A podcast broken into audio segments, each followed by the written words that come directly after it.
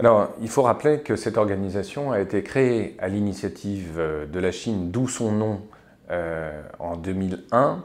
En réalité, il y avait une euh, organisation plus ancienne qui avait été créée quant à elle en 1996, qui s'appelait le Club de Shanghai. Bon.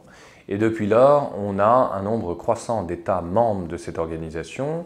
Euh, notamment la Russie, le Kazakhstan, mais aussi des membres euh, qui ont un statut d'observateur tels que l'Inde, l'Iran, la Mongolie.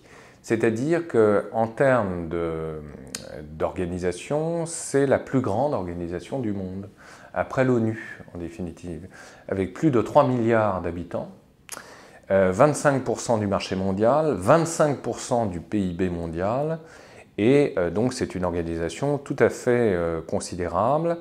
Euh, la Chine, bien sûr, qui en est à l'initiative, en fait partie, mais c'est bien la seule organisation de ce type et aussi importante auquel les États-Unis ne font pas partie précisément. Donc c'est assez intéressant. Il faut rappeler que cette organisation de coopération de Shanghai regroupe également 25% des ressources mondiales de pétrole. 50% du gaz naturel, 35% du charbon, 50% de l'uranium. Donc c'est tout à fait considérable et l'on comprend évidemment l'intérêt euh, de la Chine à ménager euh, les États membres de cette organisation. Euh, on y a vu au départ une forme d'hégémonisme russo-chinois au cœur de l'Asie centrale.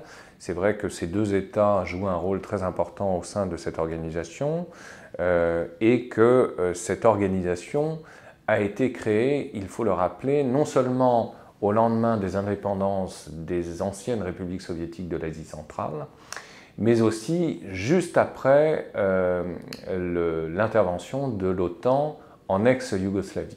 Donc il y a une corrélation évidemment de fait qu'il est important de rappeler. la Chine, comme la Russie, cherchant précisément au vu euh, de euh, la crise en ex-Yougoslavie, à se ménager un espace de sécurité pour éviter ainsi toute forme d'intervention de l'OTAN et, donc euh, des États-Unis. Évidemment, pour la Chine, c'est une opportunité dans l'exercice de son influence en Asie centrale. Pour la Russie, il s'agit encore de se constituer un précaré dans une région évidemment qui sur le plan historique lui est familière, l'Asie centrale. Et enfin, pour les pays de l'Asie centrale, il s'agit tout bonnement de se désenclaver sur le plan économique et euh, espérer ainsi euh, développer leurs relations économiques, notamment avec la Chine.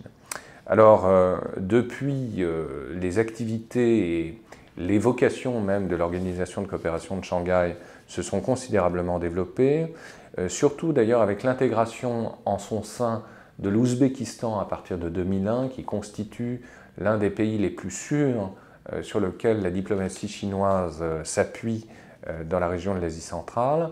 Et l'une des vocations les plus, les plus essentielles et évidemment d'actualité aujourd'hui, c'est la lutte contre le terrorisme djihadiste, puisque les deux grands pays membres tels que la Chine et la Russie sont respectivement confrontés à ce problème de terrorisme international, au Xinjiang pour la Chine, et en Tchétchénie notamment, et dans la région euh, du Caucase euh, musulmane pour la Russie.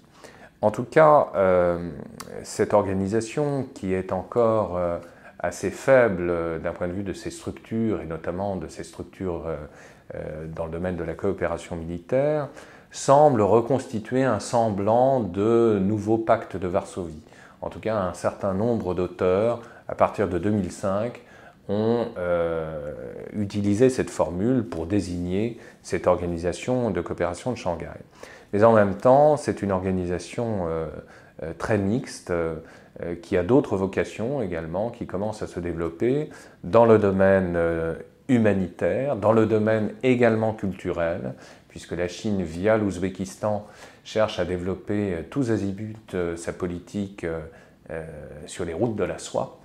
Et donc cela se traduit évidemment par des projets conjoints et communs entre les pays membres, mais en même temps, il ne faut pas surestimer les capacités euh, de coopération russo-chinoise euh, au sein de l'organisation, et notamment par rapport à l'Asie centrale, où, malgré la lutte commune des deux États contre le terrorisme international, il y a très certainement des divergences de fond par rapport à l'avenir même de l'Asie centrale sur le plan du développement économique.